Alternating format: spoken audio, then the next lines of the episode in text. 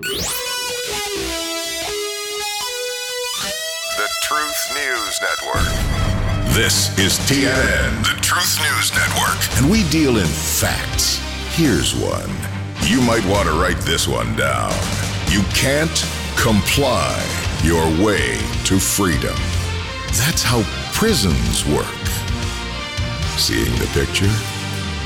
Here's someone who can make it clearer. His name is Dan Newman. Compliance is one thing. Getting along and getting the truth with which to comply, and then having knowledge of what is not true so you don't comply with that. It's pretty simple when it comes right down to it. But you know what? We humans, we just make everything far tougher than it has to be. I think you'll agree with me. I mean, just look at the world around us. Look what's going on in D.C. right now today. I mean, it's another chapter every day of this silly January 6th committee, which is little more than an opportunity for Democrats to have a national platform on which they can beg the American people to vote for them in the upcoming midterms. Don't think for a second. That's not what this committee hearings are all about. Because it has to do about one thing and one thing only. Everything Democrats do, it doesn't matter what it is. It's how to seize power from the American people, and use that power to increase their power and spread their control over all of us. Let me just tell you exactly what that is. And this will blow your mind because you've probably not thought about what I'm going to tell you. And this is going to change your way of thinking. But before we go down that road, let me say thank you to the end of the week. Thank you for sharing it with us here at TNN Live. We love having you along with us. We love sharing our ideas with you. We love bringing you information and bringing you people that have more information than we may have. And we've got one of those gentlemen who's going to be on the show with us top of the second hour, Steve Baker. Steve Baker, you've heard that name before. Well, you've heard him here on TNN Live at least three times. Steve Baker was the photojournalist, probably the number one photojournalist on the ground that day, January 6, 2020, all the way up at the White House and then making the trek all the way down to the Capitol. And he videoed some of the key moments of what happened during that January 6th insurrection, if that's what you want to call it. Let's just call it a protest that got out of hand. That's what the Democrats would call it. They don't think anything that they did, burning down Minneapolis and Portland and Rochester, New York, those weren't riots. Those were peaceful protests, demonstrations. You know, we have the constitutional right for that. Well, Steve Baker was there in the middle of it, and there's one name that keeps popping up around the January 6th questions. One name. One man. Do you know who I'm talking about? Ray Epps. Ray Epps. So, last night, Tucker Carlson did a segment on his show about Ray Epps, and it's very exhaustive. He asked questions. Tucker Carlson asked questions about Ray Epps. Steve Baker has some answers, and he's going to join us at the top of the 10 o'clock hour. But between now and then, what are we going to do? Just sit around and tell jokes? Absolutely not. We got many, many things that we can talk about. And let's just do this. Let's talk about the latest push by the left to legitimize all of the 2020 election processes. I don't know if you've seen it, but there's a special, and I'm not even sure which network is running it, but it's of two so-called Republican, very intellectual and very well-qualified election attorneys who on their own conducted what they call an exhaustive investigation of the process of the 2020 election. And they're guaranteeing all of us Americans that there was absolutely no irregularities, no fraud in the election, and it's just what it is. The American people voted these results. Now, it's interesting, the little segment that I saw about, from these two gentlemen, they made it very clear when they made their statement there was no cheating, no fraud, no voting irregularities in the election. They qualified that by doing what every Democrat does when they talk about, they didn't overturn anything in that election. It was all just as was portrayed. They didn't change anything, Democrats didn't. They qualified themselves by saying, insufficient volume to change the overall results. Now, when you hear Democrats say that, it sounds benign. Well, there may have been a little bit, but we have in every election, there's people that are fiddling with it, but this is a group of 50 states, and if one or two states had a little bit of irregularity, that's never going to be enough to change the results of the election. I beg to differ with you. Listen to this. We're going to do something right now we don't normally do. I'm going to give you 21 confirmed in court illegalities from the 2020 election. 21. You ready? Number 1, illegal ballot drop boxes.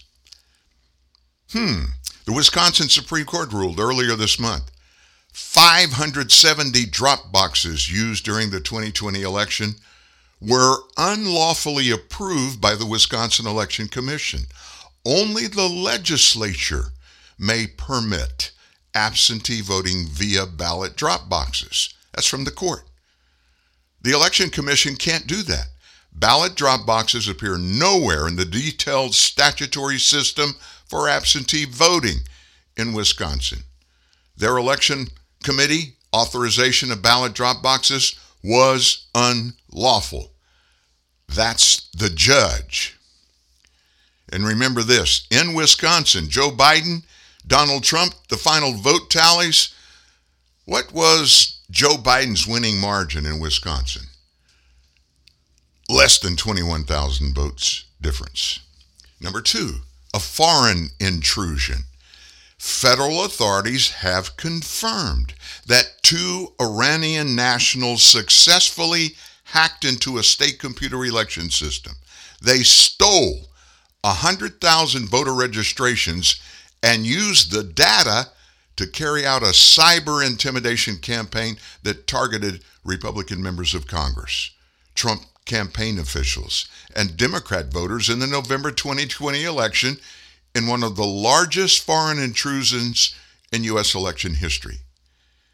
The defendants in the case were part of a coordinated conspiracy in which Iranian hackers sought to undermine faith and confidence in the U.S. election. That comes from U.S. Attorney Damian Williams in an indictment. Number 3 of 21, the laptop lie. More than 50 national security experts, countless news organizations, and large social media firms falsely told American voters in the fall of 2020 that the Hunter Biden laptop, with damning revelations about Biden family corruption, was Russian disinformation. Russia. In fact, it was a legitimate laptop, already in the FBI's possession. Hunter was already under criminal investigation before voters cast their 2020 ballots. That false narrative had significant impact.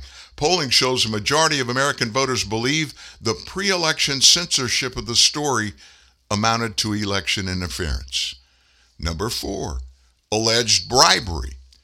The former state Supreme Court justice appointed by Wisconsin to investigate the 2020 elections concluded that millions of dollars in donations to election administrators in 5 Democrat-heavy municipalities from the Zucker Fund. Zuckerberg funded the Center for Tech and Civic Life, and that violated state anti-bribery laws, corrupted election practices. How? By turning public election authorities into liberal get-out-the-vote activists. The Zuckerberg-funded CTCL, Zuckerberg 5 scheme is what it's called, would prove to be an effective way to accomplish the partisan effort to turn out their desired voters, and it was done with the active support of the very people and the governmental institution that were supposed to be guarding Wisconsin elections and that administrative process from any partisan activities they facilitated. That's from the Wisconsin Supreme Court. Number 5, illegal ballot harvesting in Wisconsin. Gableman, this justice, also exposed an extensive vote collection operation known as ballot harvesting. They did it in nursing homes, in which third-party activists would illegally collect the ballots of those very vulnerable residents, some of whom even lacked mental or physical capacity to vote or were forbidden from voting by guardianship agreements. State election regulators unlawfully directed the municipal clerks not to send out the legally required special voting deputies to those nursing homes, resulting in many nursing homes registered residents voting at 100% rates and many ineligible residents voting despite a guardianship order or their incapacity. Number 6, ballot harvesting probe. In Georgia, oh my gosh, I thought we got that all figured out. There was no cheating in Georgia, right? Well, Georgia Secretary of State Brad Raffensperger, he's been in the middle of this even from the day of the election in 2020. He announced he's opened a criminal investigation into allegations that liberal activists engaged in illegal ballot harvesting, collecting ballots from voters, delivering them in violation of state law. There's no illegal action that took place in 2020. There's just one little example. The Secretary of State said he is planning to issue subpoenas to identify a whistleblower who admitted he engaged in the operation. And there are probable prosecutions, he says. The True the Vote Election Integrity Group says in a formal state complaint that the man identified as John Doe admitted his role, identified nonprofits who funded it at $10 per ballot delivered. The watchdog group also claims it has assembled cell phone location records that pinpoint the alleged harvesting by as many as 240 activists. Bad voter signatures. One review of Maricopa County's mail-in ballots, that's Phoenix, estimated that more than 200,000 ballots with signatures that did not match voter files were counted without being reviewed, more than 8 times the number the county acknowledged. 50,000 Arizona ballots are called into question.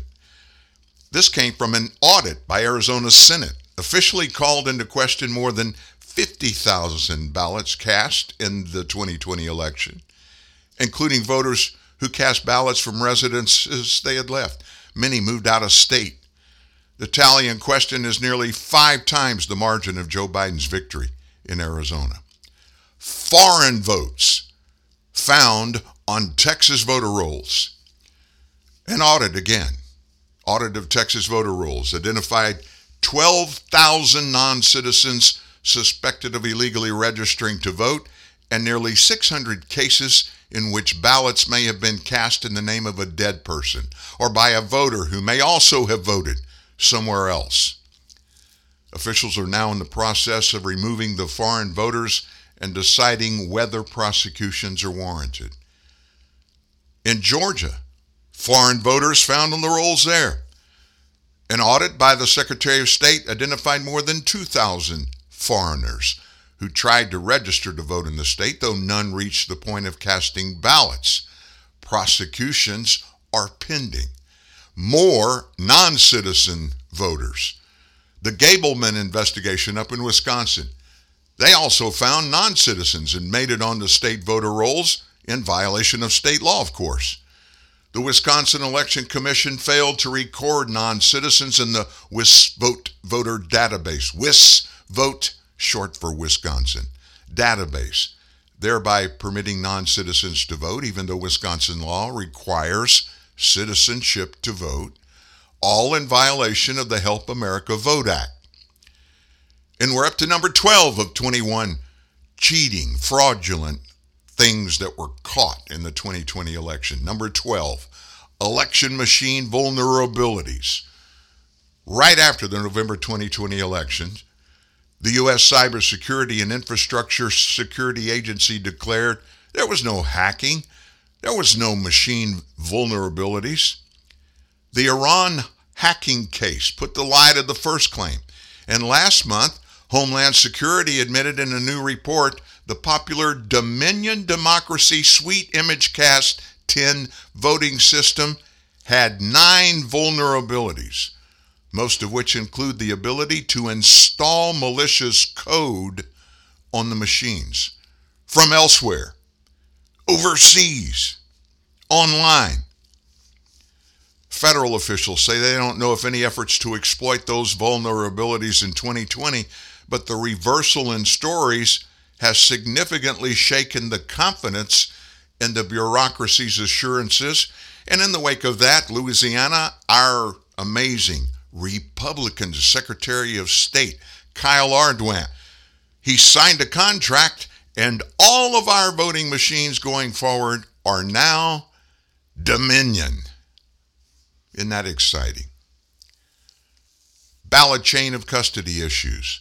In Georgia's Secretary of State's office opened an investigation into the handling of Dropbox ballots last November in one of the state's Democratic strongholds following a media report that there were problems with chain of custody documentation in DeKalb County. Fulton County irregularities. Fulton is Atlanta. Georgia's hand-picked election monitor for Fulton County, state's largest voting district, documented 24 pages of mismanagement and irregularities during vote counting in Atlanta in November of 2020. That included double scanning of ballots, insecure transport of ballots, violations of voter privacy. These revelations prompted the state to take steps to possibly put Fulton County in receivership, empowering the state to run the elections. Fulton County's election officials, most of them, have quit their jobs. Errant vote counting, also in Georgia. Governor Brian Kemp referred the audited November 2020 election results in Fulton County to the State Election Board after multiple reviews found 36 significant problems with absentee ballot counting. That included duplicate tallies, math errors, transposed data. Kemp's referral calls into question hundreds of ballots that were included in the official count. Dirty voter rolls. Michigan's official state auditor has found that Secretary of State Jocelyn Benson forgot to adhere to state election law by properly updating and reconciling Michigan's qualified voter roll. This oversight, according to the audit, increased the risk of ineligible voters casting ballots.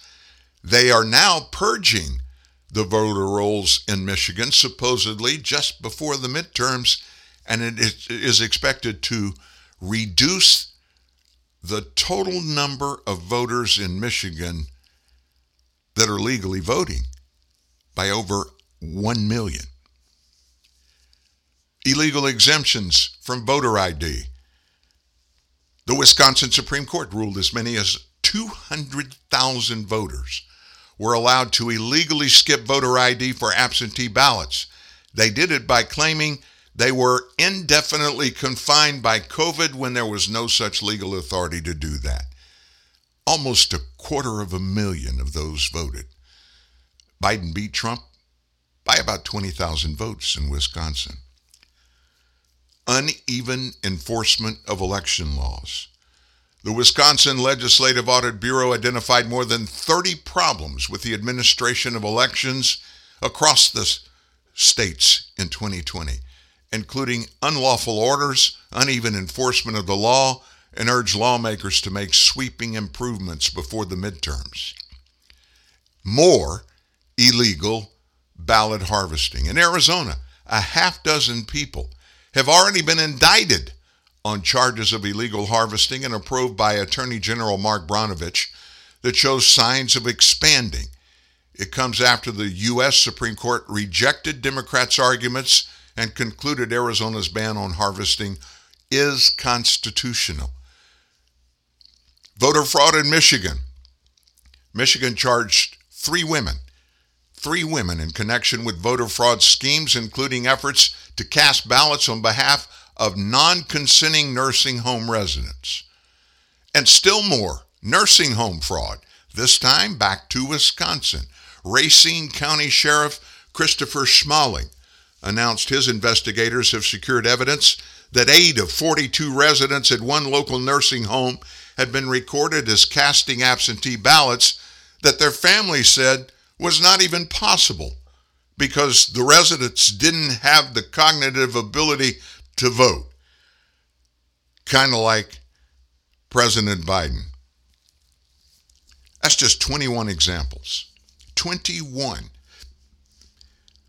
And let's go back. If you saw the movie, the documentary 2,000 Mules, if you haven't seen it, if you love America, if you want the voting system in America to be free and fair and legal, you've got to see the movie, the documentary 2,000 Mules. Talk about evidence. They say over and over and over again, there's no evidence of cheating in the 2020 election. Look, it's too late to go back and undo what happened. I don't think anyone now thinks that's even a possible thing to do, an outcome. But let me tell you what better be going on in states around the United States, and it better be happening in Baton Rouge in my state. I got to be honest with you. My Secretary of State, the guy that just on his own, he got the state legislature to give him the sole authority to negotiate and cut a contract deal with Dominion Voting Systems. And he did just that. Kyle Ardoin. 3 times we have called and invited him to come on the show and to tell us about the reasoning for changing from the old system to this system and exactly what's entailed. One of the questions I will ask him if he ever agrees to come on the show is, Mr. Secretary of State, Mr. Secretary, in the new Dominion voting systems in the United States, will any voting machine in the state be connected to the internet? And what kind of security and controls do the people of Louisiana have to have unfettered assurance that no vote of any voter in the state of Louisiana will be changed or manipulated, and that no illegal votes will be cast? Tell us what the security is that you were so justified that you pulled the trigger with no input, pretty much no input from anyone else in the government, including Governor John Bel Edwards, who, by the way, is a hardcore leftist Democrat. Do I sound a little ramped up this morning? Yeah, I am. Let me tell you, I am sick and tired of this voter stuff. I am sick and tired of the January 6th stuff. I just want everything in the United States to be done legally and fair, constitutionally, and adhered to, and anybody and everybody that doesn't adhere to the rules pays the price, whatever the price is, for not doing that. I'm a little bit animated today. It's Friday. I have the right.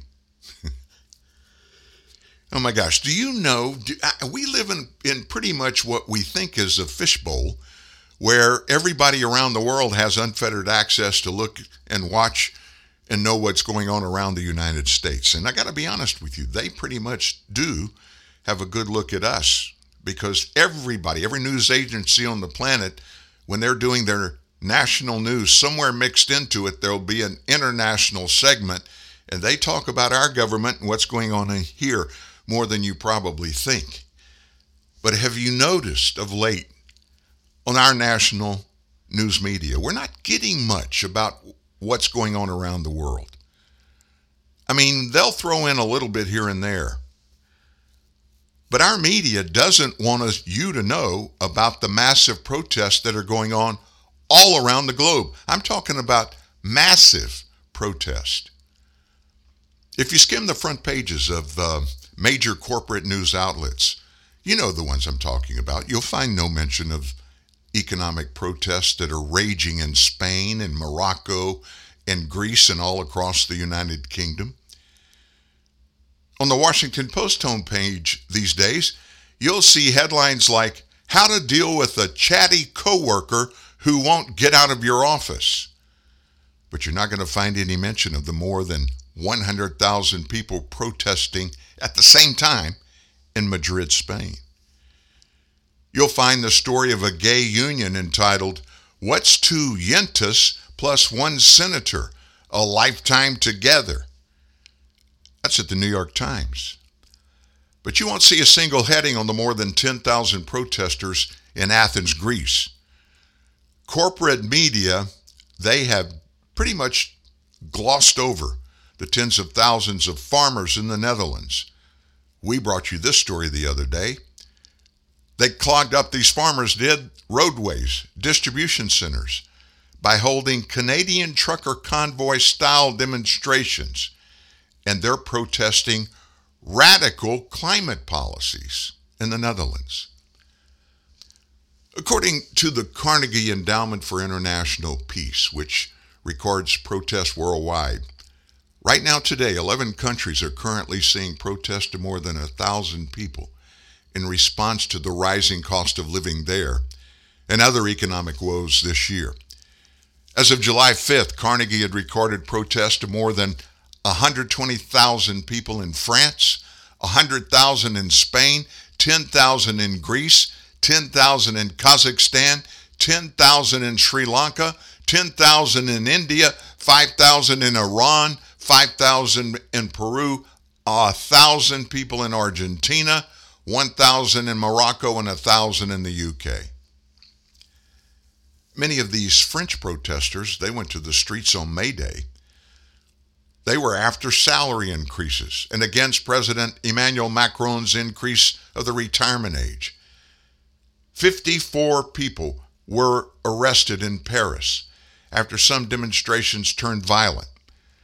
France's economy, Europe's third largest, shrank in the first quarter this year, and in June, inflation shot up 5.8%. You're lucky, aren't you, in France? Yours was only 5.8%. Protesters also held demonstrations in March, some complaining they had lost 15 to 20% of their purchasing power. Inflation. Meanwhile, France's answer to inflation? Keep spending. The country is throwing $20.4 billion at the problem. $24 billion, that's all? I mean, over here, Joe's after another $2 trillion today. More about that in a few minutes. In Spain, with gas subsidies, direct grants, and an increase in the minimum wage there, the socialist-leaning government, they've seen only rising inflation ratings at 10.2%. And the accompanying price hikes on everything are driving thousands onto the streets. They're protesting. The country's finding out the hard way what a 40% reliance on renewables will do to the labor market. Finally, it looks like maybe here in the United States, Americans' eyes are opening up about this green energy stuff, renewable energy. Everybody needs to drive an electric car. I'll stop in the middle of this story and I'll just give you an example. I for treatment of my back, and I had surgery on Monday of this week. I told you about it. We did the show that day, but I was on the table after the show, getting my back sliced open. That's a story for another day. But I live in Shreveport, Louisiana. That's the northwest corner of the state. The border to Texas is 15 miles from where our studio sits, and I'm talking to you right now. I drive from Shreveport into Texas. I go around the southern side or close to the southern side of Dallas, and I catch 35, and I go down through Austin. No, I don't go to Austin. Waco, Temple, and then I take a right on 190 and I go about 4 miles and I'm in Killeen, Texas, right next to Fort Hood, the biggest military base the U.S. has. So from here to there, you know the math basically. And I'm driving a car right now that I can almost do a round trip on one tank of gas. I did the math the other day in a Chevy Volt, fully electric Chevy Volt. To do that trip, round trip, going down, I would have to stop twice, plug my car up, and refuel with enough to go further twice. And you're talking about an hour and a half each time I charge. So 3 extra hours to go to Killeen and the same thing coming home. Think about that. That's supposed to be good in any possible way. Just saying. We just need to make sure that these people that have or are getting power to make all of these stupid decisions they're making, that they really have it. I have right now a text into Congressman Mike Johnson, and I asked him point blank. You're going to hear from him in a hearing yesterday in just a little bit on the show. He jumped all over Steve Cohen, fellow member of the House of Representatives on the House Judiciary Committee. It's a hotly contested little bit of conversation they had. You don't want to miss it later on, but I've got a text into Mike to give us the skinny on does the President of the United States have the power to spend money? It doesn't go through Congress, no legislation, no approval by anybody. He arbitrarily pulls it out, signs it, and we go spend billions of dollars on a whim of this president. I don't even think he knows what a whim is when he has one. But he's spending money left and right. So back to Spain. The country's finding out the hard way what a 40% reliance on renewable energy will do to the labor market. Electric cars, wind, solar. And by the way, just so you know this, yesterday it was announced, scientists have discovered in all solar panels, every single one of them, there is a massive amount of one particular element that is necessary to create these solar panels is non-renewable, and in fact, it itself is an environmental monster. They released that yesterday. Back to Spain. I know I get distracted. With Spain, with its high unemployment rate, 13.65%. Wow. That's of the first quarter of this year. Labor shortages are raising prices on things like groceries to an almost 30-year high in Spain. Thousands of demonstrators protested for relief in the form of tax cuts.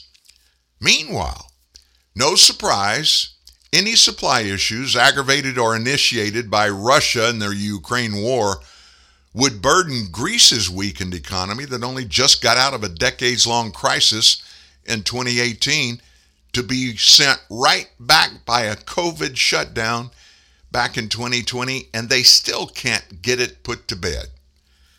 In April, thousands gathered at a labor union organized rally, and we're in Greece now, outside the parliament in protest of inflation, which followed a February demonstration where about 10,000 people showed up to protest electricity prices. And those prices had gone up 56%. Fuel prices that had jumped 22%. Natural gas skyrocketed 156% the first month of this year. Let's go a little further east. In India, a country locked in a vicious cycle of going into debt to pay off interest of former debts, the increasing cost of living is racking the country. In March, an estimated 50 million workers participated in a 2-day strike. They were protesting the loss of jobs and loss of income. Communist groups organizing rallies in May that are screaming about the high rate of inflation. Argentina. We never hear anything about Argentina, one of the greatest nations in South America. the socialist government there that led the country to default 7 times and produced the largest decline in the relative standard of living in the world since 1900, they're trying to do something new for a change. On Monday, Argentina's new economy minister, Silvina Batakis, announcing her plans to cut the fiscal deficit, a proposal more than 1,000 Argentinians are protesting. Decades of government spending, faulty economic policies have led Argentina's inflation rate growing to 58%. Prices are liquid and through the roof. iPhone, 6 months rent to buy an iPhone. A 2-hour plane ticket equaling the cost of a month's college tuition. Batakis plans to hold Argentina to the terms of a $44 billion debt deal it made earlier this year with the International Monetary Fund. Thousands of Argentines, meanwhile, flocked to protest against the economic hardships felt by everybody in the country upon cutting spending and took up banners crying for Argentina's separation from the International Monetary Fund. The United Kingdom is suffering from a high 9.1% inflation rate as of May. They're kind of up there where we are. Many are tired of the government's response or lack of. Brits flocked out in February protesting rising cost of living. Demonstrations held in at least 25 towns and cities. Signs reading, "Tax the rich, freeze prices, not the poor." The UK's inflation rate was already at 5.4% in January of this year because, in part, the 2020 COVID shutdowns they had, but it has since almost doubled, largely because of the EU sanctions on Russian oil. In June, thousands marched down central London in protest, wanting the government to boost its welfare response. Still reeling from the worst drought it had in 40 years, the country of Morocco is seeing price spikes on even the most basic goods. Thousands of Moroccans joined protest in February to decry the increasing cost of living, unions staging more demonstrations last month. The country has very high unemployment rates, large public debt, along with a heavy reliance on imports. Aside from a scant headline here and there, America's most popular news providers like the Washington Post, the New York Times, CNN, NBC didn't cover any of these protests, despite the French and Spanish protests being 10 to 100 times larger than the protests these corporate media giants did report. None of these 4 major outlets wrote a single line on the protest of more than 100,000 demonstrators in Spain, more than 10,000 in Greece, more than 1,000 in Morocco, and more than 1,000 in the UK. New York Times published one little article on the strike in India, where an estimated 50 million people walked off the job one day. 50 million. And that's not newsworthy. The Washington Post has 2 little articles on the Argentinian protest of more than 1,000 as inflation appears set to hit 70% in Argentina. It is reported once. Now, we're talking about the Washington Post. They reported once on the May Day protest in France where more than 120,000 people protested government pension reforms. NBC mentioned the May Day protest once in one report. This is the entire 2022 coverage by America's media giants of these countries' protest over economic turmoil. Of these 11 countries, the ones we just listed, only 4 made any major headlines. The corporate media oftentimes only highlights these economic protests when they get so loud they can no longer be ignored. We saw that in Kazakhstan's kill order to quell protest and the Sri Lankans' attack on their own president's home. He resigned, thankfully, yesterday. Over the weekend, the biased media finally began covering the Sri Lanka protest, over 10,000 people strong. But they only did that because of footage demonstrators swarming the president's residence by the thousands on Saturday went viral. Corporate media won't even talk about the rest of these protests. Why?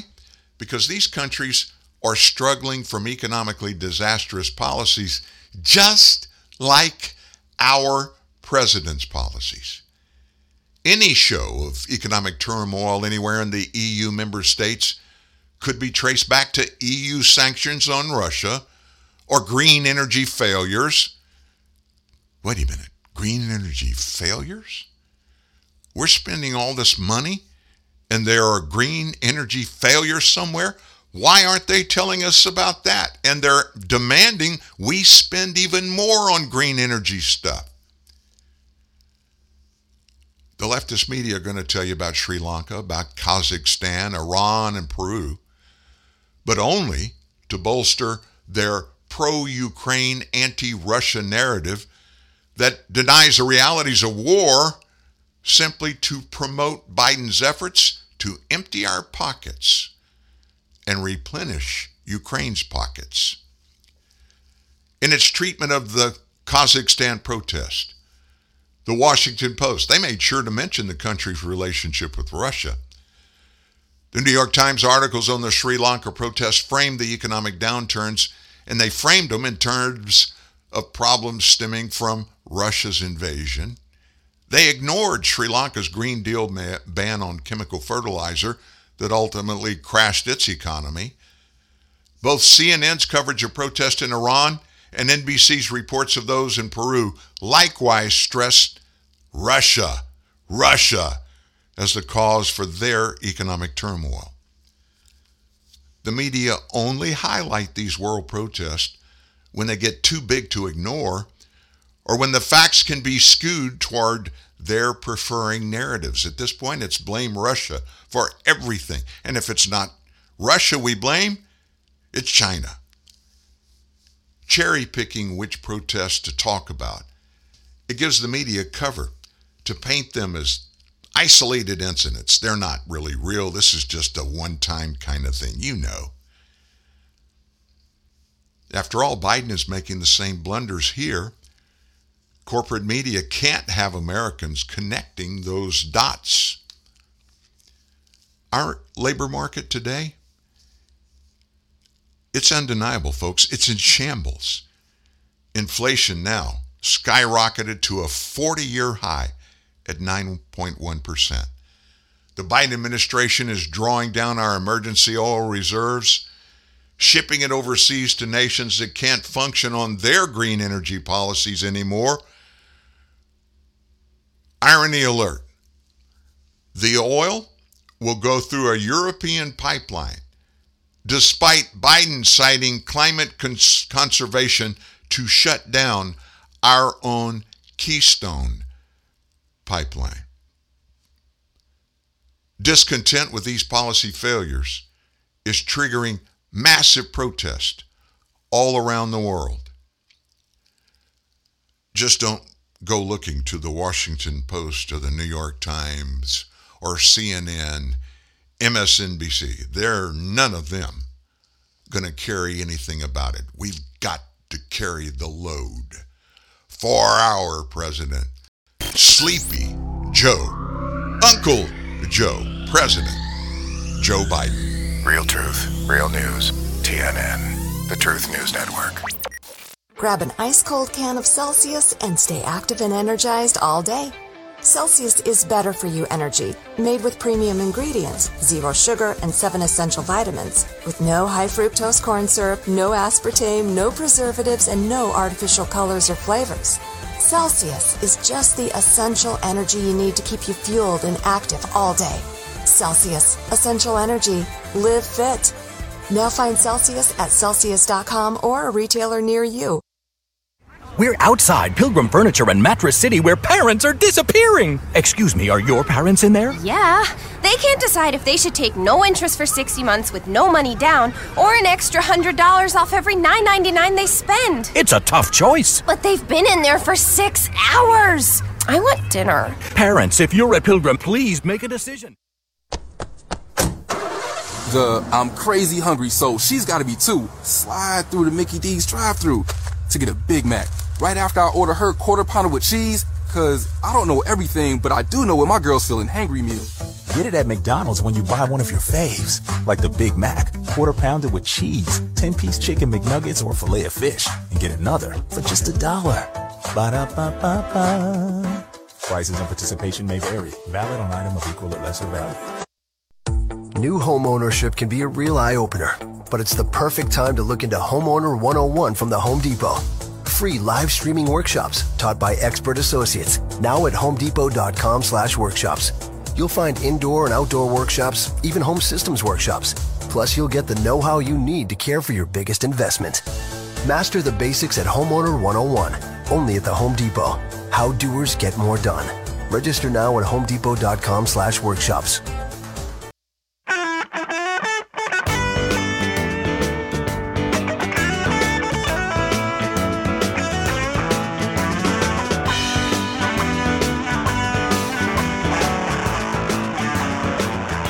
Yeah, thank God it's Friday. Oh my gosh, I love Fridays. They just talk about the weekend, and we still work here at TNN Live on the weekend. Don't forget, tomorrow we'll have our bullet point offerings. Boy, there's never been a week that I can remember in which more things happen during the week. It's impossible. If you have any kind of life, it's impossible to stay up with every big story, and you miss them. We go grab them all, the biggest stories of each week. We put them in bullet point format, call it our Saturday bullet points offering, and we publish it. It goes live at 1:45 a.m. Central Time Saturday morning. Make sure you catch it out. We had 1,400,000 readers last weekend of our bullet points, and it's simply because people just don't have time to stay caught up. And like the story we just talked about, They hide important stories. We'll go grab them for you. You would think that everything outside the United States around the world is just hunky-dory. It's not, I promise you. So let's talk about election. And by the way, if you weren't at the top of the show when we started, photojournalist Steve Baker is going to be with us in about 13 minutes. We're going to talk about some guy, a guy, got a name, who... his name keeps popping up, and not in a good way, about what happened that day on Capitol Hill. And Steve Baker, photojournalist that was there, you've heard him on with us, I think, 3 times on 3 shows. He was in the middle of it all, giving us some real information, firsthand information that he got. And I haven't given him the complete details of what I want to ask him. So I'm going to ask him point blank. This guy... and I'm not going to give you his name right now, but I'm going to give Steve the name and let him tell us about this guy and what he was into and why. Nobody knows about that. We'll have Steve Baker in about 12 or 13 minutes. But we've got some elections on the way, pretty important ones. Let me give you the latest lay of the land. A July poll from Fox News has predicted the Republicans are going to win a massive majority in the House, between 225 and 255 seats.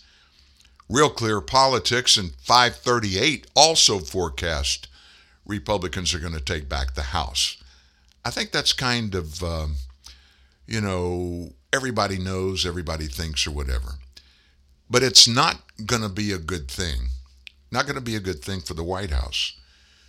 President Biden is facing a disaster, especially among young voters. Now, think about how stupid this is. Every generation grows up, and our political philosophies, in many cases, change. I've been a conservative since before I was born. I'm joking. My family were Democrats when Democrats were a good thing. But somewhere along the line in the 60s, in my late teens, I looked around and I said, I don't know about this Democrat Party policy stuff. I don't think like them. And I didn't even know what Republicans were, but I began to look at some people that were talking about being more conservative, especially with economic things. And so I realized all of a sudden one day, hey, you know what? You're really a conservative. Biden's facing a disaster with us young folks. increasing fears among Dems that they're in danger of losing a generation if he doesn't improve his standing with Generation Z. His approval rating has dropped across the board among Democrats, but the figures with people under 30 is cratering. A New York Times Siena College poll this week found 94% of Democrat primary voters between 18 and 29 say the party should nominate somebody other than Joe in 2024. He's 79. He has never been the candidate for younger voters, though they did rally to help him win the White House in 2020 as he endorsed some key progressive policy initiatives they like, you know, the Green New Deal, other climate change, and other issues. Now the polls say they could abandon him altogether amid frustration with the lack of progress in D.C. on everything from climate change to abortion rights. A lot of the young people that I'm talking to in particular right now are asking what the point is of having a Democrat trifecta if our rights are still being ripped away. That's Ellen Cialis, Communication Director at the Youth Climate Activist Group at the Sunrise Movement. Like, what's the point of voting? And obviously, we're pushing people to vote, but it's going to make it so much harder for us to do our job, she said. Biden got high marks from young voters at the start of his presidency, but a Gallup poll released in April found that Biden's approval rating had dropped 21 points among Americans belonging to Generation Z. And Generation Z, just if you don't know it, it's those people born between 97 and 04, and 19 percentage points among millennials, those born between 1981 and 1996, between the start of his presidency and this past March. A big focus when it comes to Biden and young voters is the president's age. He'll be 81 at the beginning of a second term if he wins. 81. Yet Biden's job performance, not his age, is the dominant issue driving young Dems to prefer someone different than Biden in 2024. That's according to the New York Times Siena College poll.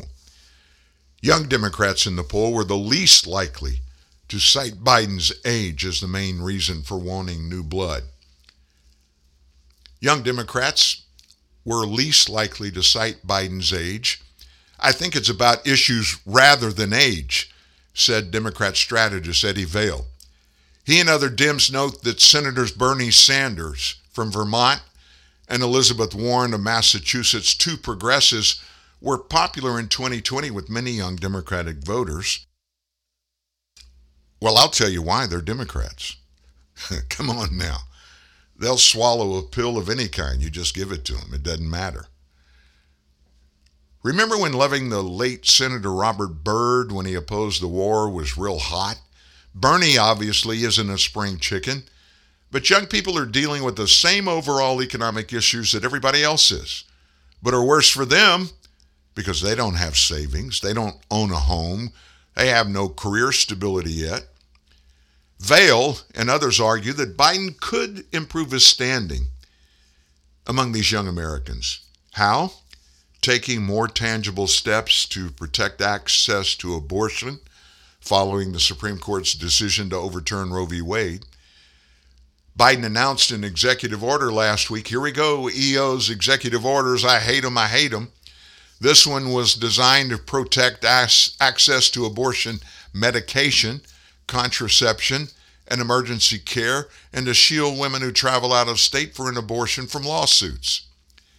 Ashley Alward, a research manager at the public opinion firm HIT Strategies, she said she conducted a focus group last week, and that was before Biden's executive order, during which young Democrat voters said they were looking for more tangible action on abortion.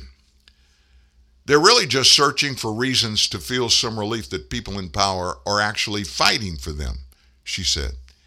In general, she observed that young Democrats are seeking more diversity in their representatives in government. Young voters, since we've been talking to them even in 2020, they want to see people running who look like them. The DNC, Democrat National Committee, has pointed to several programs that are geared towards attracting the youth vote ahead of the November midterm elections. They say it launched a social ambassador program to train young volunteers on social media, plans to host youth voter training sessions beginning at the end of July with the inaugural event featuring Senator Warren as a guest speaker. She just makes my butt pucker, Elizabeth Warren. She's one of those people when she starts, it's her voice, I think, that just gets it right at the top. She's a whiner, and it just makes you want to go, woman, shut up. Say, speak what you want us to hear, but you don't have to screech when you give it to us. You'll probably know that that was a personal opinion. The Democrat Party apparatus is also organizing on college campuses across battleground states like Pennsylvania, Arizona, and Wisconsin. And the DNC joined TikTok. There you go. Democrats are now in the mainstream. One or two of them, they put TikTok on their iPhones, if they have an iPhone. Some say worries about Biden and young voters are overstated and not a sign of disengagement ahead of the midterms. His numbers overall, they say, are a reflection of the mood of the country, and that can certainly change. That's Democrat strategist Rodell Molyneux, who served as an aide to the late Senate Majority Leader Harry Reid. I think it can, and I think it will change, he said. A poll by the Institute of Politics at Harvard's Kennedy School back in April concluded that 2022 midterm youth turnout was on track to match the surge in turnout during the 2018 midterms. Biden was underwater with the young voters in 2020. We had the highest youth turnout in American history. But that was a different kind of election when Democrats were motivated to unseat former President Trump, who, like Biden, won't be on the ballot this fall. During the election, even if these folks weren't crazy about Biden, they hated Trump, and that was plenty enough reason for voting. But it's different now. They're hurting financially. They want things to be better. Novel idea. Can you imagine, can you believe that there is a generation of young Americans that understand my money? It's not going far enough. It's not going far enough like it used to. Whatever happened? You know, we got rid of the orange man. He was bad. We were told he was destroying the nation. But I made more money with him. I had a good job with him. Everything cost less. Filling up at the gas tank now, oh my gosh, I have to borrow my money from mom and dad because I can't pay for it myself like I could when Donald Trump was president. Reality sets in, folks. Reality sets in. We're going to get to the bottom of some of this January 6th craziness in the next hour.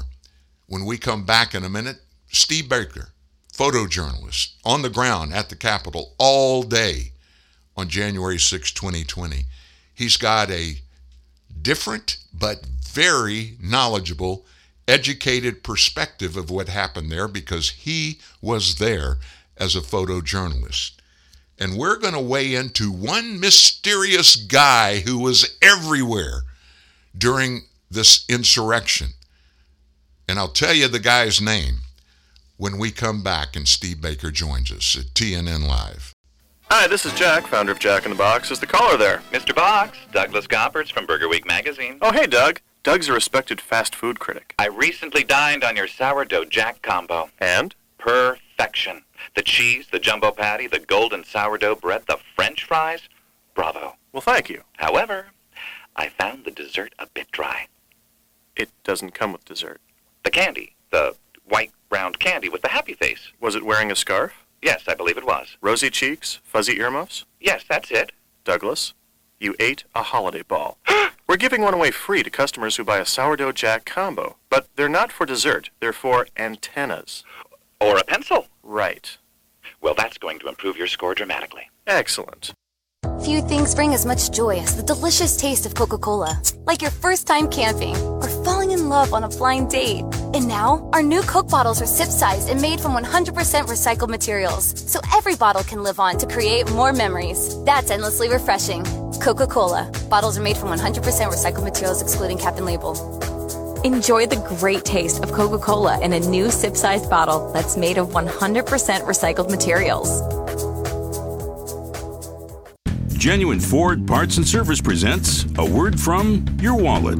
Are we at the gas station? Yeah, I know. I'm feeling these gas prices, too. I'm the wallet down here. Head to a Ford dealership. Why? Proper vehicle maintenance. A new air filter can save 19 cents a gallon. Correct tire inflation up to 6 cents a gallon. Wow, that sure adds up. Fat wallets are very in right now. Right now, Motorcraft air filter replacement is just $19.95 or less. Replacing a dirty air filter can increase fuel economy by as much as 10%. Well, done. That was easy. Maybe you should listen to your wallet more often. Well, you're typically pretty quiet. Well, I didn't want to be a pain in the... Hurry in for the best deals we've had in years. Money-saving rebates on brakes, batteries, tires, and more. See your participating Ford dealer today.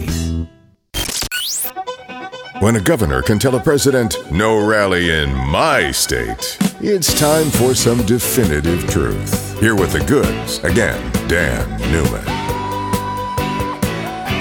Well, I'm not by myself. I'm never by myself. I always have somebody around. I just can't get one guy's name out of my head regarding the insanity on January 6th that happened in Washington, D.C. And I've been telling you all morning long, one of our buddies, somebody that is a very gritty and a really good reporter, journalist, whatever you call him. He's a photojournalist. But he does other things, has a great website, Steve Baker. And Steve's on the phone with us now. He was right in the middle of all of this. And I mentioned the name that I wanted him to discuss with us. And he started chuckling and he told me, he said, oh, yeah, I've got a lot of information on that. Steve, how are you doing today? Hey, man, good. It's good to talk to you again, Dan. Did I wake you up? Oh, no. As a matter of fact, my day usually starts pretty early with just consuming the news. I start looking at everything that happened overnight and deciding what I'm going to do with it during the day. So that's what I was up doing this morning when you contacted me. I do the same thing. I get up early and go to bed late. Maybe we're in the wrong job. I don't know about yours, but I don't get paid a lot here. Well, I think if we calculated minimum wage versus the number of hours I put in, I'm being way underpaid. Well, I guess we're not on Fox News. That tells that story. You gotta go somewhere big time, where they have money and they tell the truth. A lot of places, like at your place and our place, where we tell the truth, it just ain't a lot of jack in the cash register, right? Exactly. Okay, I'm going to spring the name on everybody. I've been teasing them all day. I haven't said it. Ray Epps. His name is now coming up again and again and again. And when that happens, you as a journalist, me as a journalist, we know if somebody's name keeps coming around, there's something to it. And there are people that know about it. And some people ask the question. And the other side, they're saying the Sergeant Schultz thing. I know nothing. We know they do know stuff. Tell us about Ray Epps. Well, worse than even I know nothing is that now the mainstream media is coming and to the defense of Ray Epps, and they're literally providing cover for a huge part of this story. Anybody who has covered this or followed this in any manner whatsoever knows that Ray Epps is, in fact, one of those he was one of those major chief frontline provocateurs of this entire episode. He was a plant. Well, the one thing that we don't know, and after the New York Times article came out a couple of days ago, and as I said, ran cover for him, and what they did is they reverse characterized him, because back in the middle of last year, You may remember the New York Times actually produced their own video documentary about January 6th. In that documentary, they themselves identified Ray Epps as one of those frontline provocateurs. That's their own video. Now, I watched that documentary because they actually bought some of my video and used it in that documentary, believe it or not. So I obviously I had a keen interest in it. Now you fast forward to a year later, and they're running cover for him by saying that he's a victim of quote unquote right-wing conspiracy theorists and a victim of defamation of his character and all of this. And the story went on to say, and the reason why I'm covering the story first is because this is what has kicked off this whole Ray Epps thing once again and made him trending on all the Twitter and everywhere else in the world, is because that story was so blatantly full of lies, and not just full of lies, but you know there's an old Yiddish proverb that says a half truth is a whole lie. A half-truth is a whole lie. Well, this New York Times article didn't even rise to the level of even a half-truth. It was maybe only about 5% truth, and then it obscured everything else about his actions that day. And so one of the first things that has to be discussed about Ray Epps when you're talking about these omissions of truth is not only was he there the night before calling for people to enter the Capitol, not march on the Capitol, not participate in the protest march, which was actually pre-scheduled. It was in the brochures. It was on the event scheduling website. There was going to be a march on the Capitol. He was in advance telling people that we have to go inside the Capitol building. And even on the night before, as he's standing next to, by the way, the other key primary figure who I just wrote an article about this week, John Sullivan, the Antifa guy, who got the first, videos of Ashley Babbitt being killed. Right. That's a whole other story. We won't go there today. But he's standing next to him, calling for people to enter the Capitol. Coincidence that he was standing next to this other character? I don't know. But he was. And so calling for people to enter the Capitol. Then the next morning, before Trump's speech, now Trump did not start speaking. He got to the stage an hour late. He was scheduled to begin his speech at 11 a.m. He didn't take the stage until 11:57 a.m., 3 minutes before noon. At that time, Ray Epps had already spent his entire morning. He's captured on multiple videos, moving throughout the crowd, around the ellipse and around the Washington Monument, telling people, listen up. We have to, as soon as this speech is over, we have to begin marching that way. The Capitol is that direction, and telling people that they needed to go inside the Capitol. All right. That's irrefutable. This is not right-wing conspiracy theory. This isn't Tucker Carlson babbling on Fox News about something he doesn't know about. This is absolutely foundational truth captured on video. Now, this is the other thing about the New York Times article, and this is an absolute lie. Excuse me. The reporter, I think it's Alan Feuer is his name for the New York Times. What he said was, he said that Epps traveled all the way to D.C. specifically to go to Trump's speech about election fraud. That's the quote. In fact, I'll read a quote. Mr. Epps said that he had acted stupidly, and at times when he and one of his own sons took a trip to Washington for Mr. Trump's speech about election fraud. That was the reason given in that article for him traveling to Washington. By every video source, documented timelines, metadata on his actions and his whereabouts, guess what he did not do? Dan? What? He didn't attend the speech. He didn't spend 1 minute at Trump's speech. All the investigation I've done on this, I never even knew that. I didn't think anything about that. That was the big deal he was supposed to be going for. That's exactly it. And this is where the lie. So this is beyond lies of omission. This is now the commission of absolute falsehoods by both Epps and the reporter. And that's assuming that Epps even told the reporter that. Yeah. When this article came out, I was having a chat with a reporter from the Epoch Times, and he and I were laughing about this article. We had read this article, and he and I were private messaging each other and laughing phrase by phrase at this particular article, at the absurdity of it. Now, this guy that I'm talking to is, you know, 40-year professional investigative reporter, and we know all the signs of when truth is being told and when it's being colored, and we know what yellow journalism, you know, we know what yellow journalism looks like. Yep. And this didn't even rise to the level of yellow journalism. You know, there's this phrase, and we've all heard it before, when a politician of either side is speaking to his base and he's throwing red meat to his own audience. You've heard that phrase before. Yeah. And I'm sure all of your listeners have. Well, this wasn't even for the leftist crowd. This article didn't even rise to the level of, you know, throwing raw tofu or fried crickets out at them, you know, to munch on.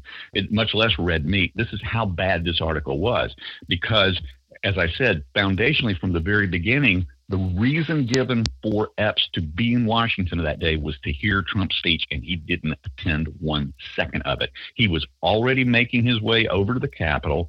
But what he had done is the night before, he had moved around to all the groups. He went to Black Lives Matter Square. He went to other areas where protesters were already pre-gathering on the night before. He began calling for people to enter the Capitol. The next morning, that's what he spent his morning doing. Dan, he had a job. He had an assignment. Now, was that assignment from the FBI? Was that assignment from Nancy Pelosi? I don't know yet. We don't know that. We don't know if he was a confidential human source of a federal agency, or if he was working for somebody else. But the one thing that we know beyond any shadow of a doubt is that the lie of him being there for Trump's speech is blatant and provable. The second thing, and this is where it really, really falls apart, they say and they make the claim that the reason why he was not arrested is because he didn't enter the Capitol building. All right. Well, not everybody that got arrested went into the Capitol. That's absolutely correct. But here's what we do know about Ray Epps, because again, we have it from multiple angles on video, and this is why he should be in jail.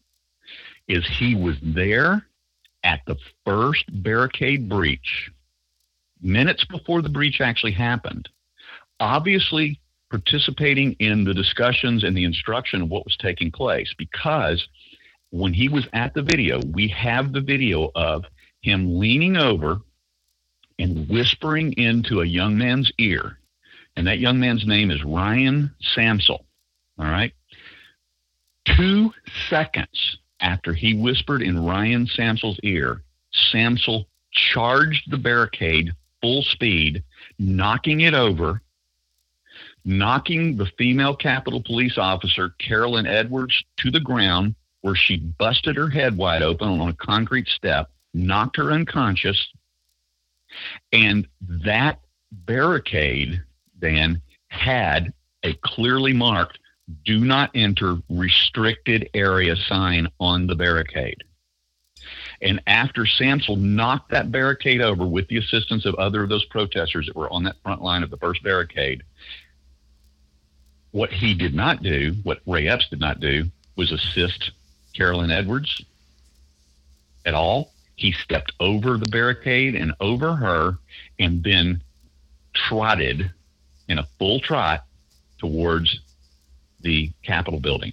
He broke and went through a clearly marked "do not enter" sign. He broke the law right there in the moment as one of the first people to breach the Capitol grounds through a restricted area sign. And this was long before the thousands and thousands of people that eventually made their way over from the speech, after all those barricades had been removed, the signs had been hidden and turned upside down, which we have video of all of that. I mean, there were agents provocateur that their job was to turn. They literally are on video going out and turning those signs over, hiding the barricades so that the thousands could come through with no knowledge whatsoever that they were potentially entering a restricted space. And this is why just in April we had our first acquittal. So we, you know, we finally had our first trial in April of a gentleman who, he said, no, I'm going to do a bench trial with the judge. I didn't do anything wrong. And the judge said, hey, this guy has every reason to believe that A, he wasn't entering a restricted space because there was no signage from his path, and B, he had every reason to believe that the Capitol Police welcomed him into the building. And he was on all four of the charges against him were dismissed. But that's not the case with Ray Epps. Ray Epps was standing at the sign while it still was up. The barricade was still up. He whispered in that young man's. Oh, and by the way, Ryan Samsel. Yes. He's been in jail now. He's been in jail for 17 months now. Yeah. 16, yeah. 18 months. Yeah. Yeah. So the guy's ear he whispered in has been rotting in the D.C. gulag for this time, and yet Ray Epps is a free man. Hey. We're going to go to a break. When we come back, I want you to give us, and I've always trusted your opinion, and anytime I need to get a clear picture of any issue that's on the table, especially regarding the 2020 election, you're my go-to guy. I really trust you. I want to know what in the heck is going on today with Ray Epps, and his name keeps coming up. So there's something big. There's got to be something big in the offing for this to happen. You know that. In D.C., if there's a bunch of noise about something that hasn't been being constantly talked about, there's always something big in the wind. Yeah. Can you stand put for 2 minutes? Absolutely. Steve Baker, photojournalist, friend to this show. He's been in Washington, D.C. a bunch, but he was there with his camera and got some of the most amazing video that outlets around the world have carried. And you've seen some of them if you've looked in on the January 6th thing. But Ray Epps is the big question mark that we're getting to the bottom of. And this guy was involved, and he is involved. Details just ahead. 2 minutes at TNN Live. Hi, it's Jamie, Progressive's Employee of the Month, 2 months in a row. Leave a message at the... Hi, Jamie. It's me, Jamie. I just had a new idea for our song about the Name Your Price tool. So when it's like, tell us what you want to pay, hey, hey, hey, and the trombone goes, blah, blah, blah, and you say, we'll help you find coverage options to fit your budget. Then we just all do finger snaps while a choir goes, savings coming at ya, savings coming at ya. Yes? No? Maybe? Anyway, see you at practice tonight. I got new lyrics for the rap break. Progressive Casualty Insurance Company and Affiliates. Price and coverage match limited by state law. I'm a Verizon engineer, and today we're turning on 5G across the country, including right here in New York City. With the coverage of 5G nationwide and in more and more cities, the unprecedented performance of ultra-wideband. It will change your phone and how businesses do everything. I'm proud because we didn't build it the easy way. We built it right. This is the 5G America's been waiting for, only from Verizon. 5G ultra-wideband available only in parts of select cities. 5G nationwide available in 1,800-plus cities. Square Packages, the packaging specialists, are proud to present a box on both your houses.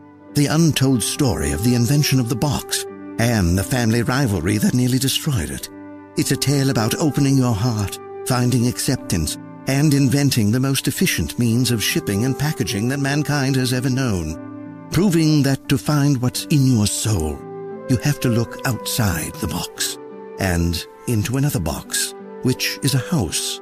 Your home. And that truly is the greatest box of all.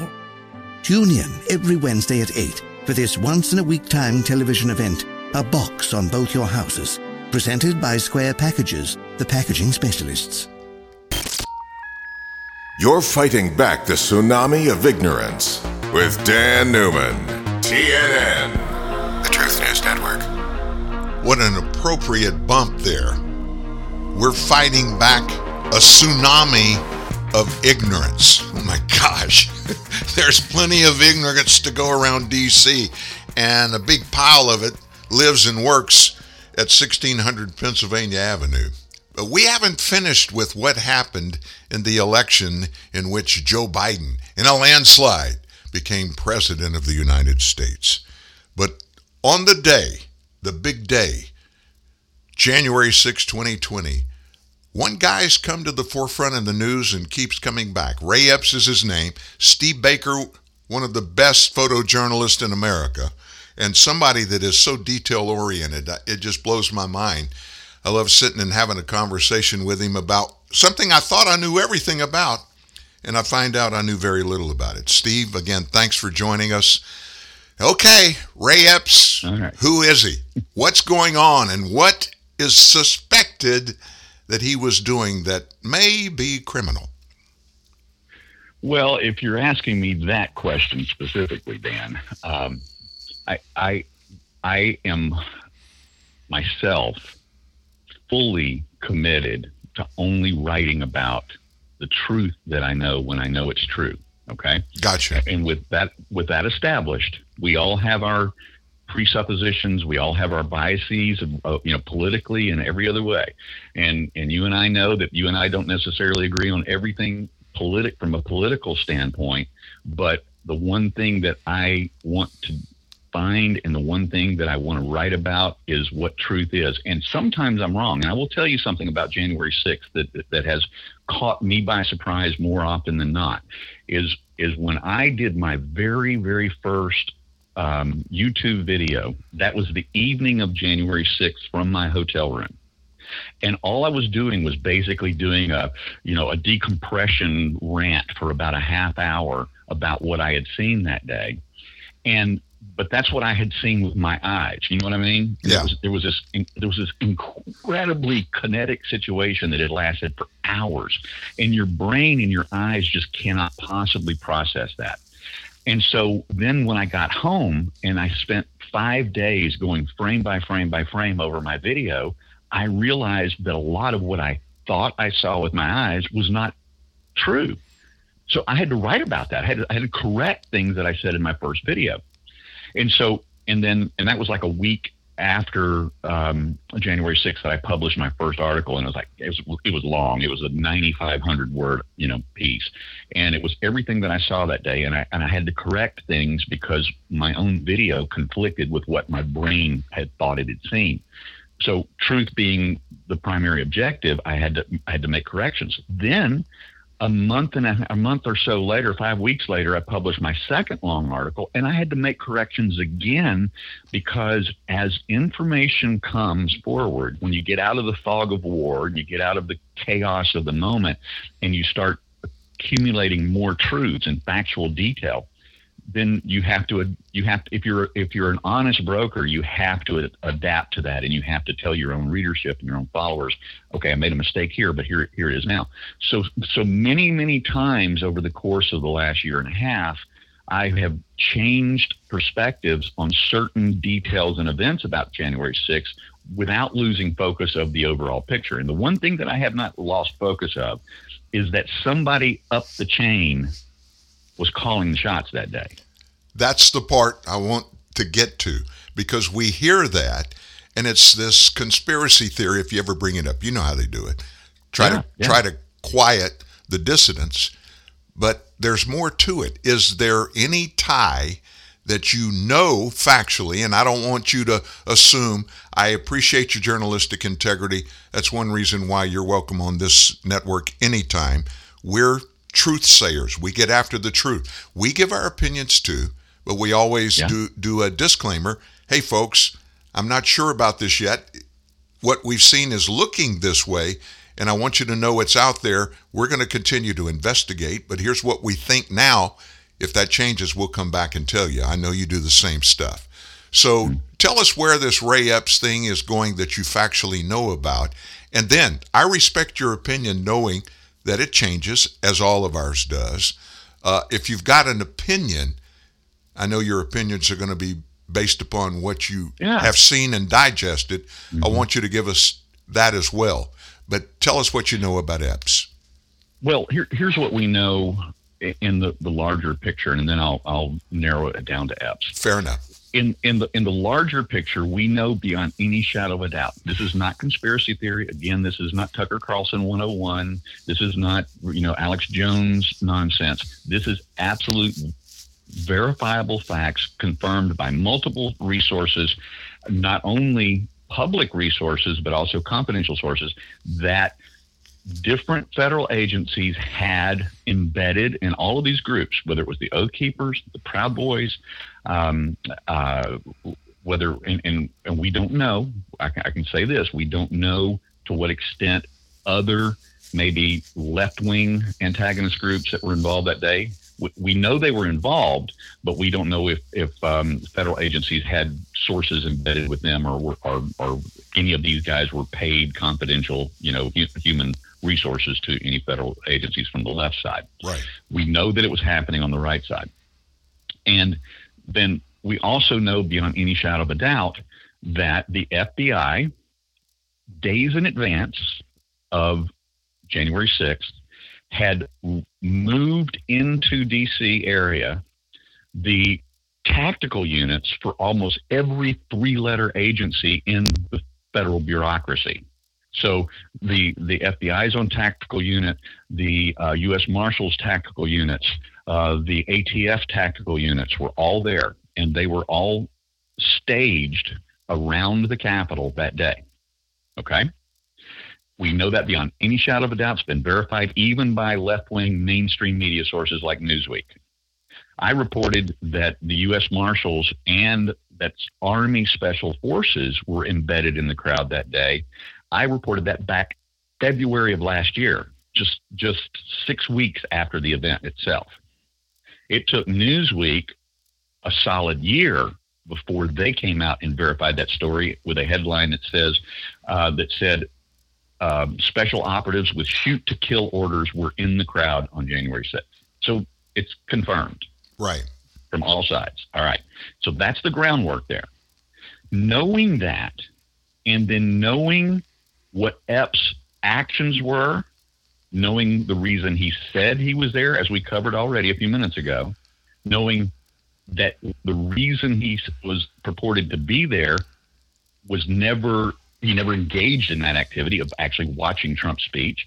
We know that he was there at the first breach. We know that he was then he continued to encourage people as a classic, what we call agent provocateur, to move in. What we do not know, Dan, is who he was working for. It's very easy to say that he was a federal confidential human source, and it's kind of hard not to go that direction, because Ray Epps on January 8th, 2 days after the event, was posted as the number 16 guy on the FBI's Capitol Most Wanted list.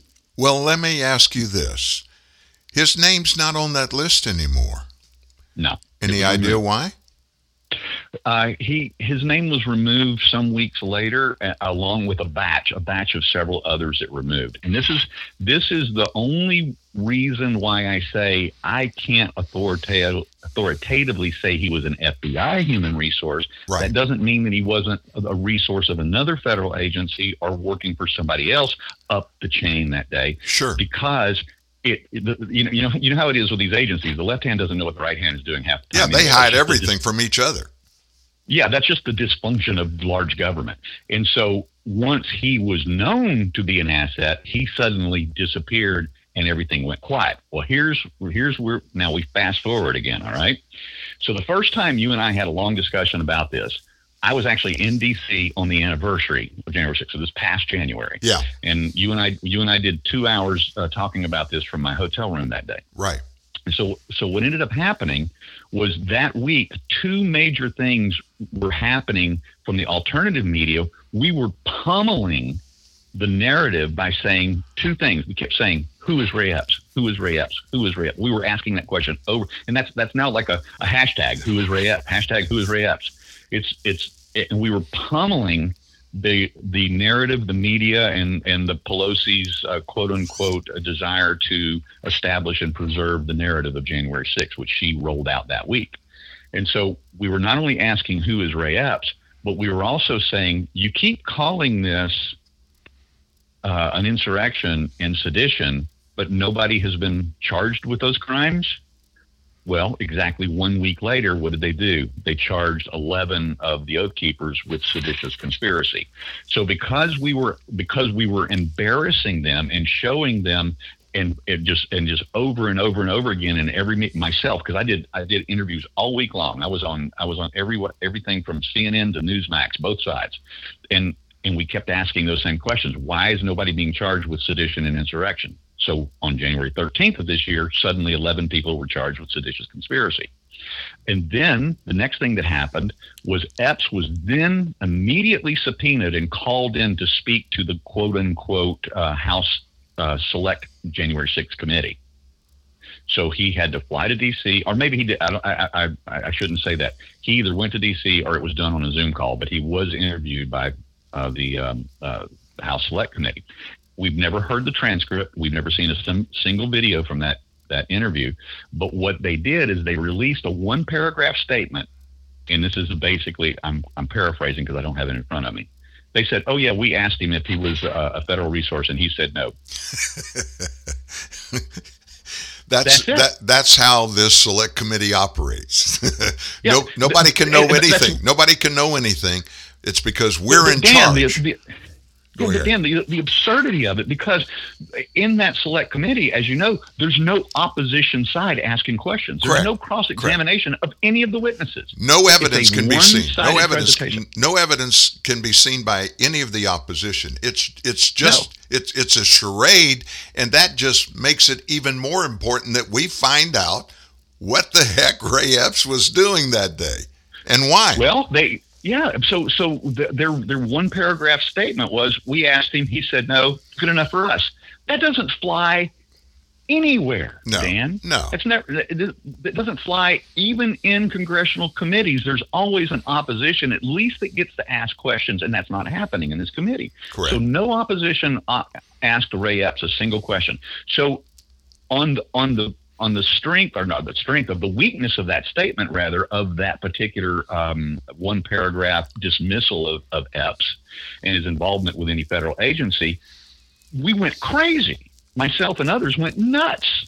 And all of our socials and all of our articles and all of our blogs and even the larger resources from Carlson to back to, to Ben Shapiro, they all went nuts going, you don't just get to say he said he wasn't, and then you walk away from the story.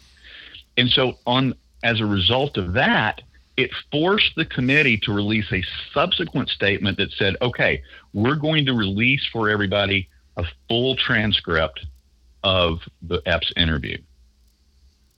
Dan, that was 6 months ago. Yeah. Cricket. I know. Crickets. I know. Nothing.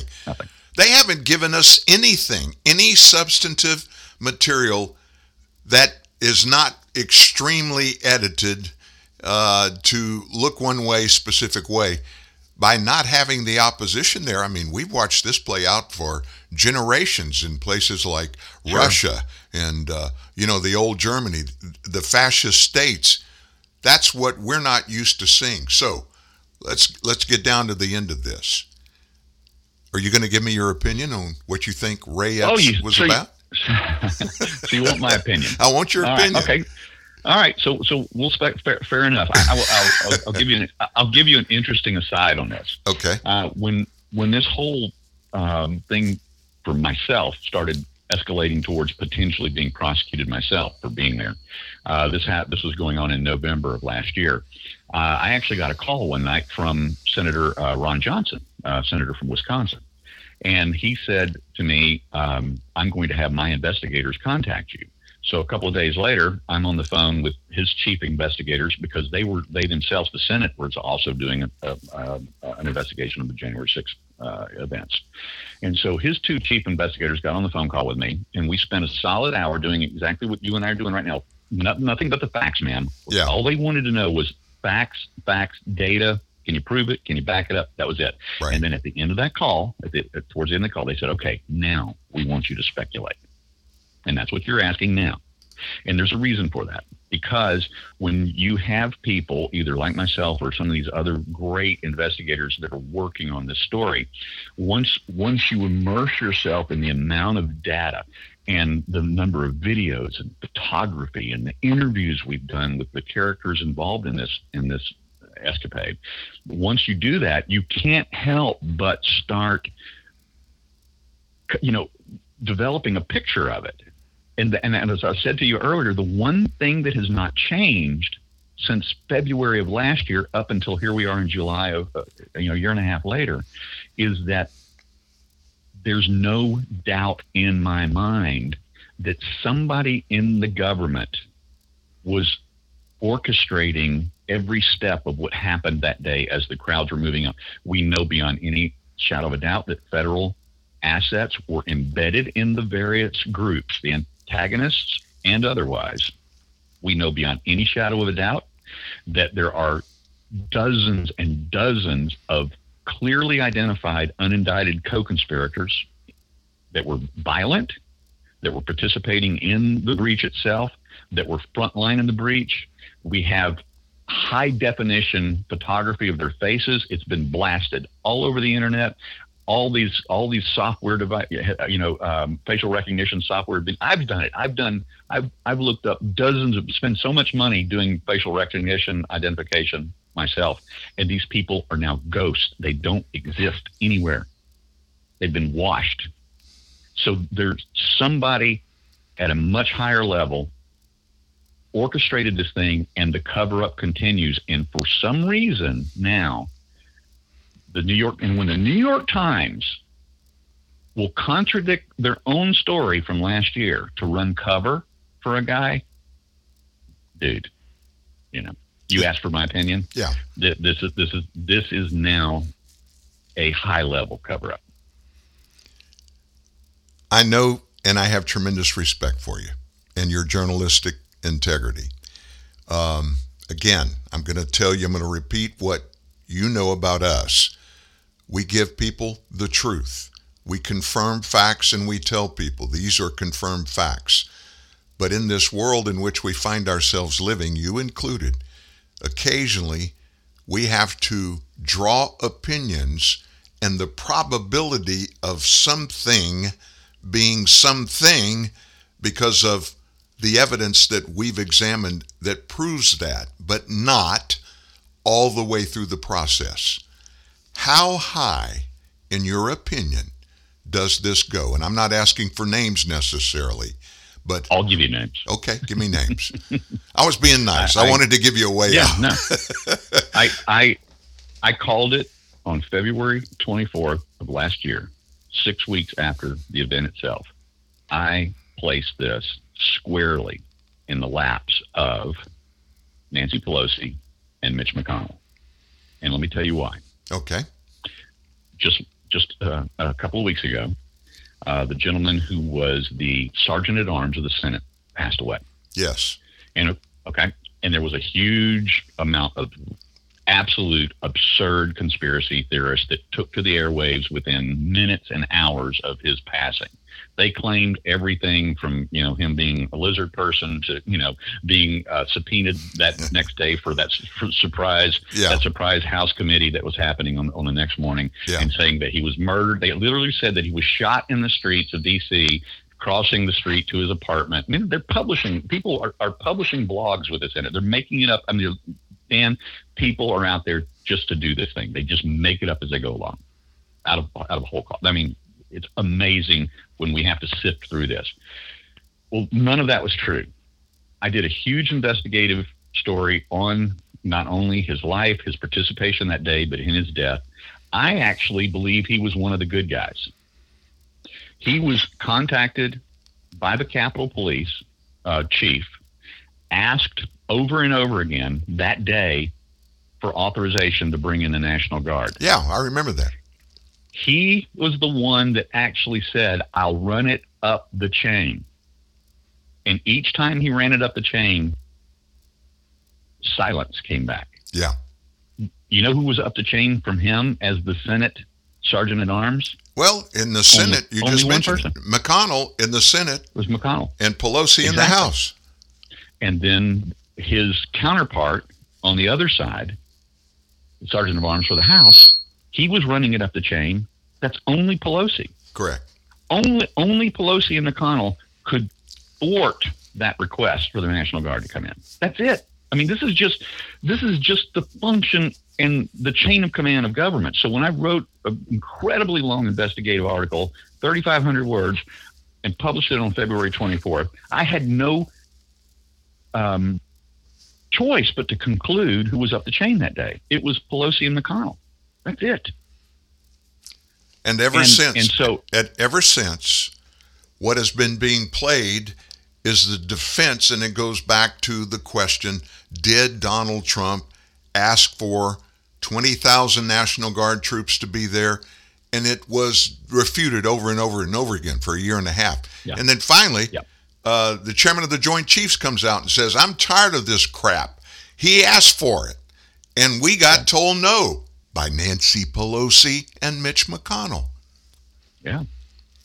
So in addition to that, a 2,500 member strong Capitol Police force only had a couple hundred of their officers on duty that day, on a day when they knew that hundreds of thousands of people would be pouring into Washington, D.C. And the FBI had told everybody there is a likelihood there's going to be violence that day. The FBI, FBI's actual quote was possibility for war. Yeah. That's their quote, not mine. Well, listen, my friend, I can't tell you how I love having these conversations with you. And our crowd is immense today. I just looked over at the numbers, and it's to credit you being with us and us touting the fact that you were going to be here in our second hour. Listen, anytime you have something to say, and I've told you this before, that you need to trumpet to some other folks besides those that are regulars with you, you always have a place to come, and I want you to come. Anytime, call me. We'll go live with Steve Baker. You're a hero down here in Louisiana, buddy. Thanks, Dan. But you already knew that. So on another note, are you you playing a gig somewhere this weekend? This weekend I am off, and I'll be back at it again next week. And then I finally am going to have, because we've had a rather busy spring, thank goodness, that the live music, market has reopened again to some extent. Hopefully, thankfully. Yes. Hopefully the economy and then fresh lockdowns are not going to happen again, as they're calling for, or potentially saying could happen again this fall when we hit the quote unquote, Wuhan flu season. And as long as that doesn't happen and we get to continue working, I'll continue to be able to do what I'm doing now. On the way out, I had lunch with a mutual friend of ours yesterday, and I told him I was going to be asking you to come on the show today. And he said, tell him hello, Steve Munns.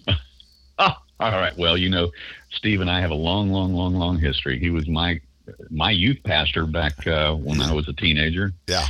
And he wasn't much older than that. We're all getting old, buddy. Oh, yeah. I guess that BC alternative, huh? Absolutely, it does. Steve Baker, thank you so much for sharing your wisdom, and you keep us posted.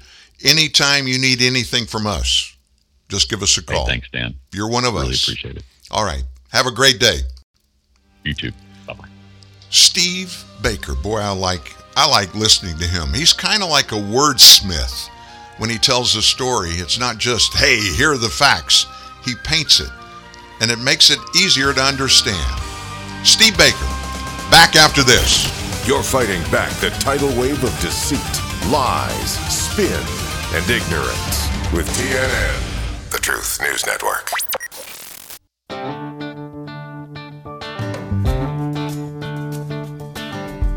Long live the courageous. May God bless and keep you always. May you always. The tenacious. May you always do for others. The ones who push forward. Do for you. And give back.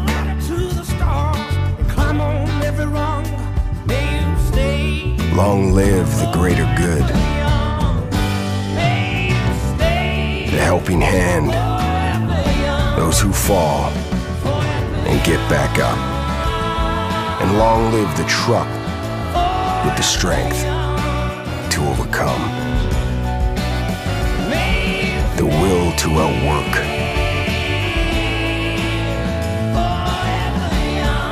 And the commitment to outlast them all. Ram, proven to last. Hey, Thirst, can I try out a few Coke summer sound effects on you? Yes. Cool. You okay with this? And this? Yes. And what about this? Yes. Ha! Gotcha there, Thirst. That wasn't sound effects. That was a Coke. I'm no longer thirsty. You're so out of here. Coca-Cola. Open happiness.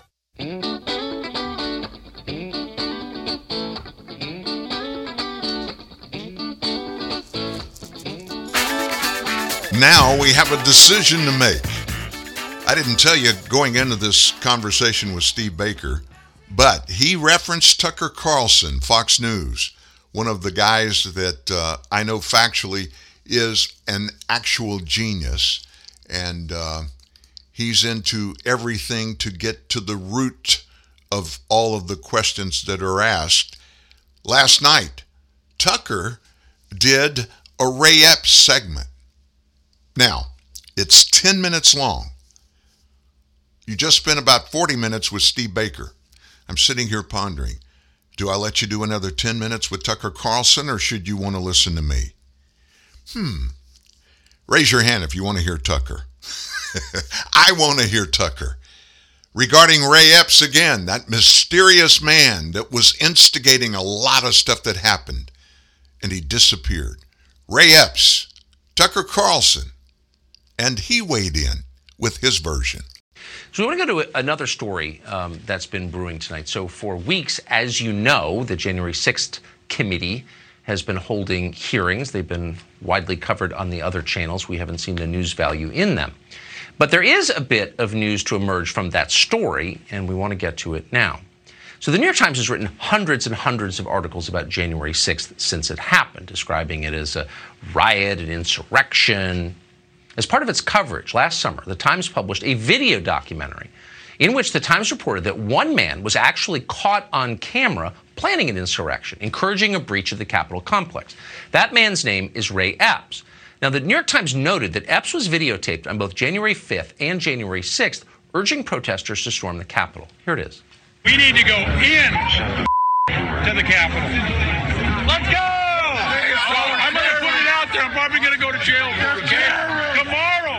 We need to go into the Capitol. Into the Capitol. Peacefully.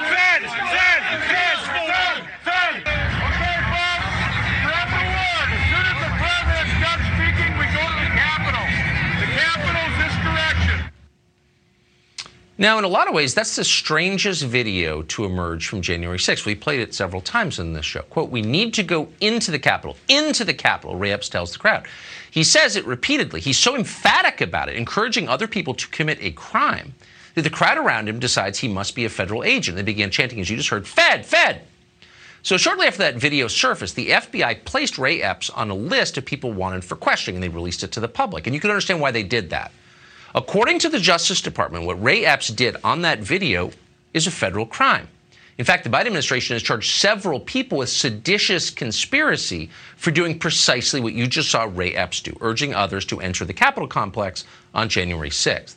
Here, for example, is a quote from a DOJ press release. It describes the federal case against 5 members of the so-called Proud Boys, the group you're supposed to be terrified of. Quote, on January 6, 2021, the defendants directed, mobilized, and led members of the crowd onto the Capitol grounds and into the Capitol, end quote.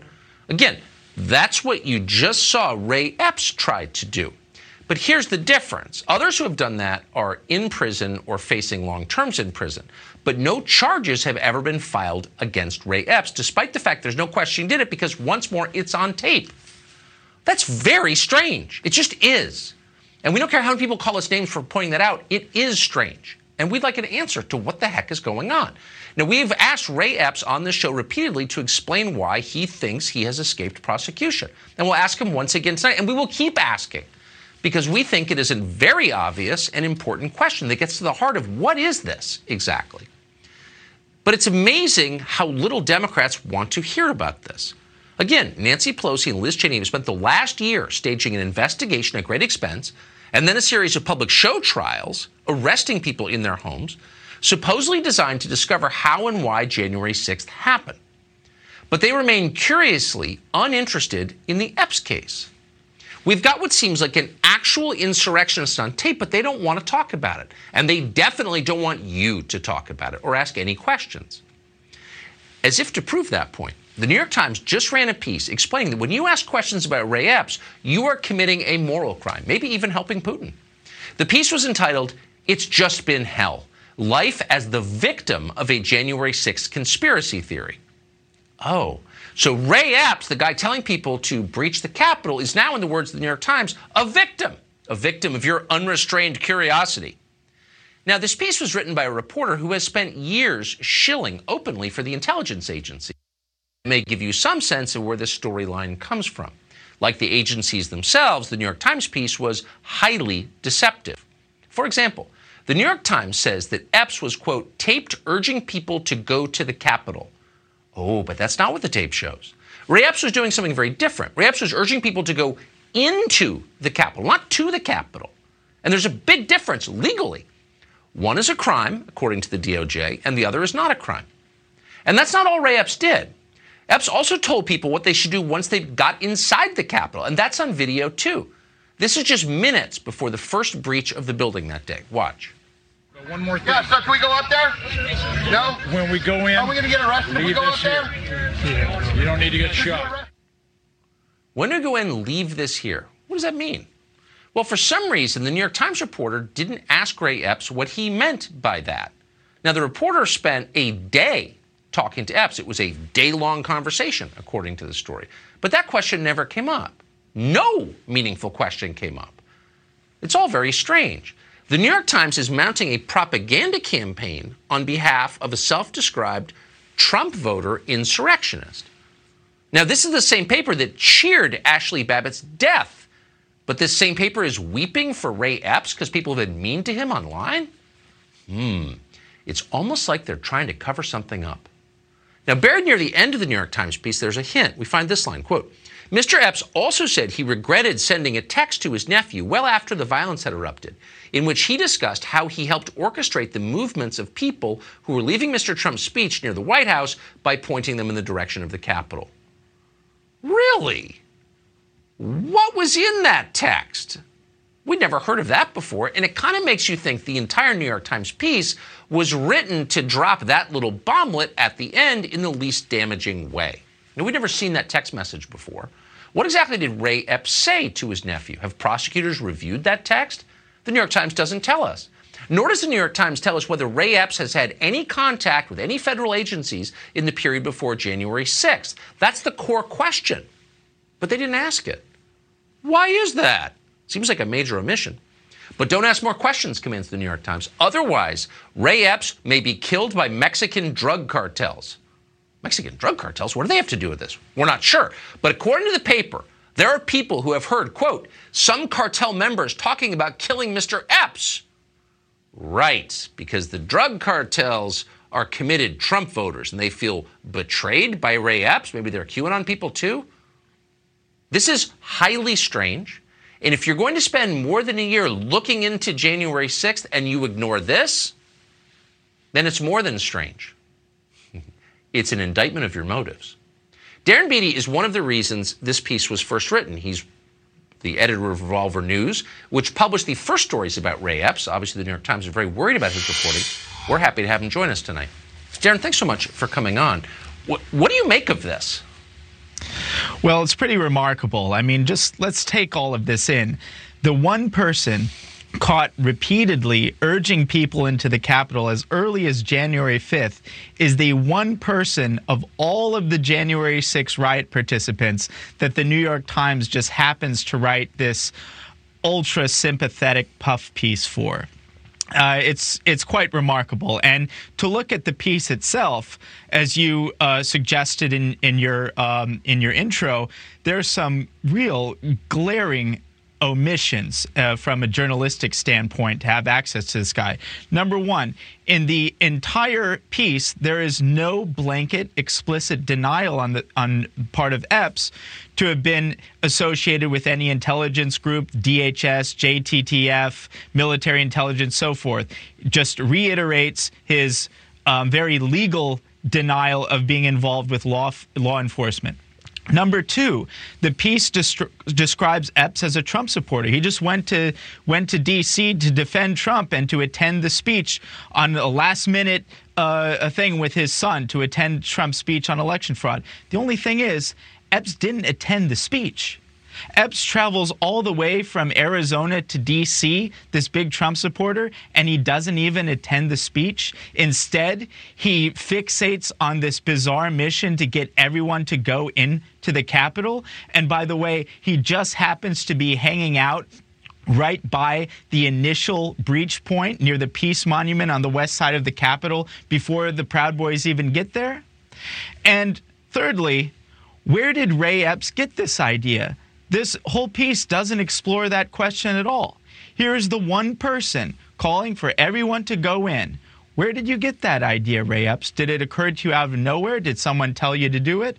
This piece, shockingly, does not explore that question at all, which is the paramount question that's really the alleged animating focus of January 6th committee. So this is so dirty. Ray Epps is behavior was so egregious that he was one of the first 20 on the FBI most wanted list. He was featured as a star in the New York Times' own documentary on January 6th. And now he's unarrested, unindicted, and he's the only January 6th writer about whom Adam Kinzinger has nice things to say and the New York Times is writing puff pieces about. He's the smoking gun of the entire Fedsurrection. Well, and they go crazy when you ask simple questions like, what was the role of federal law enforcement or the military in this day? And it's been our experience that when they won't answer a question and call you names for asking it, maybe there's something there. I appreciate your pulling this thread relentlessly. Darren Beattie, thank you. There you have it. You got it from Steve Baker. You got it from Tucker Carlson, Ray Epps. And what does this say to all of us? It tells us our government is not giving us all the news. They're involved deeper in multiple conspiracy events. Seriously, folks, there's no other way to describe it. What's their end goal? We're talking about the federal government now. You tell me, what's the end goal of this government? To take and keep more and more power that they get from us, the American people.